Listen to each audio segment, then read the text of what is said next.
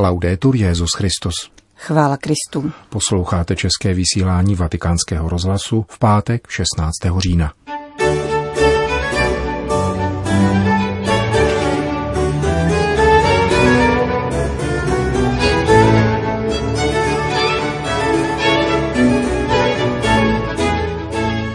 Hlad je pro lidstvo nejen tragédií, ale také ostudou, vzkazuje papež František Organizaci spojených národů pro výživu a zemědělství. Papež František přijal rodiče kněze zavražděného před měsícem v Komu. To a mnohé další uslyšíte v našem dnešním pořadu, kterým provázejí Johana Bronková a Milan Glázer.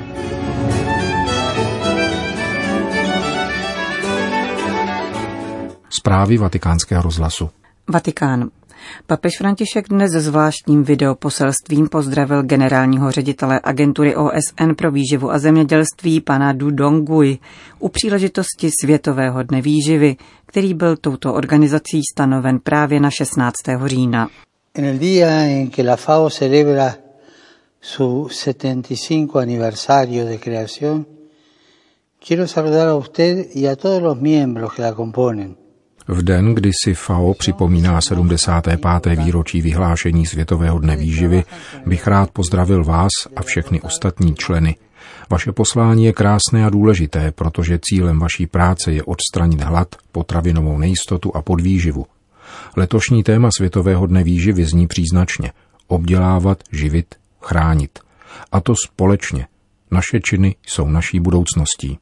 Toto téma zdůrazňuje nezbytnost součinnosti a rozhodnosti, aby byly nastartovány iniciativy, které zlepší životní prostředí kolem nás a dodají naději mnohým lidem a národům. Během těchto 75 let se FAO naučila, že nestačí produkovat potraviny, ale také zajistit udržitelnost potravinových systémů, aby nabízely výživu zdravou a všem dostupnou. Jde o to přijmout inovativní řešení, která budou moci transformovat způsob naší produkce a spotřeby potravin pro dobro našich komunit a naší planety a dlouhodobě tak posílit schopnost obnovy a udržitelnosti. Por eso en este periodo de gran dificultad causada por la pandemia del COVID-19 es todavía más importante apoyar las iniciativas implementadas por organizaciones como la FAO, v této době velkých těžkostí způsobených pandemí COVID-19 je proto ještě důležitější podporovat iniciativy uskutečňované OSN pro výživu a zemědělství, Světového potravinového programu a Mezinárodního fondu pro zemědělský rozvoj s cílem prosazovat udržitelné a diverzifikované zemědělství, podporovat drobná rolnická združení a spolupracovat na zemědělském rozvoji nejchudších zemí. Jsme si vědomi, že na tuto výzvu je třeba odpovídat v době plné protikladů. Na jedné straně jsme v různých vědeckých odvětvích svědky pokroku, který nemá obdoby. Na druhé straně stojí svět před různorodými humanitárními krizemi. Bohužel zjišťujeme, že podle nedávných statistik FAO i přes vynaložené úsilí posledních desetiletí roste počet lidí, kteří zápasí s hladem a potravinovou nejistotou a nynější pandemie tyto čísla ještě zvýší. Hlad je pro lidstvo nejen tragédií, ale také ostudou. Z velké části je totiž vyvolán nerovnou distribucí plodů země, k čemuž se přidávají nedostatečné investice do zemědělství, konsekvence klimatických změn a nárůst konfliktů v různých zónách planety. Por otra parte, se desechan toneladas de alimentos. Na druhé straně se tuny potravin vyhazují. Vůči této skutečnosti nesmíme zůstat nevnímaví nebo ochromení. Všichni jsme odpovědní. Nynější krize nám dokazuje, že k vykořenění hladu je nutná konkrétní politika a konkrétní činy. Dialektické či ideologické diskuze nás někdy tomuto cíli vzdalují, čímž dovolujeme, aby naši bratři a sestry nadále umírali nedostatkem jídla. Bylo by odvážné učinit rozhodnutí vytvořit z peněz vynakládaných na zbrojení a další vojenské výdaje určitý světový fond, určený k definitivní eliminaci hladu a k rozvoji nejchudších zemí. Tak by bylo možné zabránit mnoha válkám a emigraci mnoha našich bratří a jejich rodin, kteří jsou nuceni opouštět svoje domovy i vlast a hledat důstojnější život. Señor director general, al manifestar mi deseo Pane generální řediteli, přeji vám, aby aktivita, kterou FAO vyvíjí, byla stále pronikavější a plodnější a vyprošuji boží požehnání vám a všem, kdo s vámi spolupracují na tomto zásadním poslání, obdělávat zemi, sytit hladové a chránit přírodní zdroje takovým způsobem, abychom všichni mohli žít důstojně, poctivě a v lásce. Podamos vivir dignamente, con respeto y con amor. Muchas gracias. To bylo papežovo videoposelství k 75. výročí Světového dne výživy, adresované generálnímu řediteli agentury OSN pro výživu a zemědělství panu Ku Dongui, který pochází z provincie Hunan z Čínské lidové republiky. Vystudoval obor zelinářství a zahradnictví na Zemědělské univerzitě v Hunan a zemědělskou genetiku na Čínské akademii agrárních věd – Doktorátu dosáhl na Nizozemské univerzitě ve Wageningen z oboru environmentalistiky. Do čela zmíněné agentury OSN byl zvolen loni. Vatikán. Kněží jako otec Roberto Malgezini oživují víru božího lidu, řekl papež František při setkání s rodiči tohoto kněze, zavražděného právě před měsícem v severoitalském městě Como. 51-letého kněze zabil ranou díky tuniský přistěhovalec, patřící ke skupině bezdomovců a migrantů, kterým Don Roberto pomáhal. Svatý otec ujistil rodiče kněze, že násilnou smrtí poslání jejich syna nekončí. Nadále z nebe provází boží lid a zejména ty, kdo se angažují v evangelizaci. O setkání papeže Františka s rodinou otce Malgezínyho vyprávěl vatikánskému rozhlasu komský biskup Oskar Cantoni. Setkání, k němuž došlo před generální audiencí, nebylo jediným projevem blízkosti svatého otce rodině zavražděného. Jako svého zástupce vyslal na pohřeb do koma kardinála Konráda Krajevského. Papežský almužník také navštívil rodiče zavražděného a františkovým jménem jim políbil ruce. Mnoho lidí zasáhl osud tohoto kněze, říká biskup Cantoni. Stále ještě žijí ve světle jeho svědectví.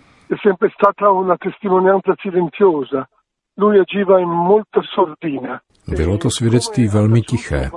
Nebudil kolem své práce velký rozruch. A jakkoliv za svého života mlčel, nyní se jeho hlas rozlehl velmi daleko. Jeho svědectví dospělo ke všem. Všichni o něm mluví. Nejenom v našem městě, ale na celém světě. Otec Malgezíny vynikal velkou delikátností a starostlivostí ve vztazích k druhým, zejména k trpícím, chudým, bezdomovcům a běžencům. Uměl v nich vidět konkrétního člověka.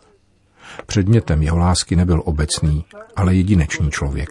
Nemiloval všechny, nýbrž každého, bez jakýchkoliv rozdílů. ma apportata a tutti, indiscriminatamente, chiunque fosse. Otec Malgezíny věnoval svůj život charitativní práci ve čtvrti obývané migranty, bezdomovci a chudými lidmi. Se skupinou dobrovolníků pro ně připravoval jídlo, pravidelně navštěvoval noclehárnu pro bezdomovce a přijímal běžence. To se mu také stalo osudným, když 53-letý Tunizan, o němž se zprvu referovalo jako o psychicky nemocném, pojal podezření, že se kněz podílí na přípravě jeho vyhoštění a v návalu vzteku jej zákeřně zavraždil na náměstí svatého Rocha v Komu. Jižní Súdán. Jeho sudanská vláda se dohodla s opozičními stranami na strategickém plánu vedoucím k trvalému míru a reformě ústavy. V listopadu se obě strany konfliktu opět sejdou v sídle komunity Sant'Egidio. Queste giornate domani innanzitutto hanno riacceso la speranza per un dialogo politico che si era interrotto a causa del coronavirus. Tyto římské dny znovu rozsvítily naději. Byly položeny základy pro politický dialog, který bude pokračovat na konci listopadu. Další zásadní věc, ke které se v Římě dospělo, spočívá v tom, že se obě strany zavázaly k dodržování příměří. O tom budou brzy znovu jednat vojenští představitelé. Come organizzeremo presto un incontro fra i capi militari del governo e dell'opposizione. Řekl pro Vatican News Paolo Impagliazzo, generální sekretář komunity Sant'Egidio, která schůzku koordinovala. Deklarace stanovující otázky, které budou předmětem rozhovoru o budoucím demokratickém státu Jižní Súdán a dohoda o zapojení všech povstaleckých skupin do monitorování příměří. To jsou dva hlavní výsledky čtyřdenních rozhovorů o míru, které probíhaly v Římě za účasti vládní delegace a povstaleckých skupin, které odmítly dohodu z roku 2018 a spojily se do opozičního hnutí. Obě strany byly zastoupeny vládním reprezentantem Benjaminem Barnabou a opozičním generálem Tomasem Cyrilem Svakou. Jednání přerušená kvůli pandemii letos v únoru byla obnovena díky zprostředkovatelskému úsilí komunity Sant'Egidio, které se podařilo sezvat k jednomu stolu také mnoho mezinárodních hráčů, angažovaných ve stabilizaci Afriky, jako je OSN, Africká unie, Spojené státy, Evropská unie a diplomacie svatého stolce. Osm měsíců stagnace bohužel přineslo časté porušování příměří a boje značně prohloubily humanitární krizi v zemi. Vyjednávání bude pokračovat v Římě 9. listopadu. Schůzky se zúčastní představitelé armády i povstaleckých skupin operujících v terénu. Na 30. listopadu pak opět v Římě je v plánu politická schůzka na téma nové ústavy, federalismu, uznání etnických menšin, vytvoření národní profesionální armády a reform nutných k nastartování ekonomiky. K požadavkům předneseným povstaleckými skupinami Paolo Impagliazzo dodává. La domanda del federalismo, la domanda di costruire e di scrivere insieme la Carta Costituzionale. Federalismus a možnost spolúčasti na vypracování ústavy. Požadavků je celá řada. A ve všech panuje v zásadě zhoda a vůle pokračovat v debatě s velkou střícností na obou stranách, v naději, že se dospěje k co nejinkluzivnější politické dohodě. A discutere i principi fondamentali delle due parti per raggiungere un accordo politico che possa essere il più inclusivo possibile. Potvrzuje hlava komunity Sant'Egidio Paolo Impagliazzo.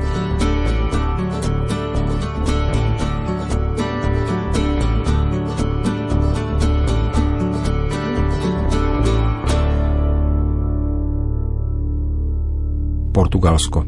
Je zapotřebí udržet zdravou rovnováhu mezi příkazy Ministerstva zdravotnictví a respektem občanských práv, píše v listu adresovaném vládě Portugalská biskupská konference u příležitosti blížícího se svátku dušiček. Nejsme nemocní pouze COVID-19. Nemožnost vyjádřit konkrétním způsobem stesk a cit k blízkým zemřelým může vyvolat vážnější utrpení a nemoc. Apelují biskupové. Blížící se slavnost všech svatých a následující památka všech věrných zemřelých vedla portugalské biskupy k sepsání nóty, nadepsané Oživení plameny naděje, ve které prosí vládu, aby zejména 2. listopadu neuzavírala hřbitovy.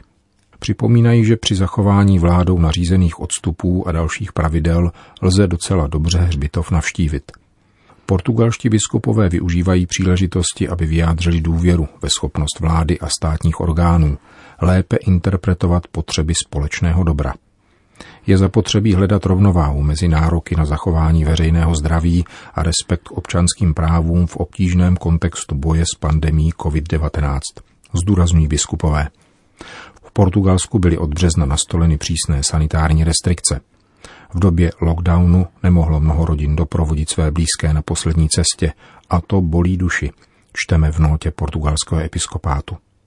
Úplné uzavření hřbitovů a nemožnost vyjádřit svou bolest a stesk může vyvolat vážnější utrpení a nemoci, píší portugalští biskupové.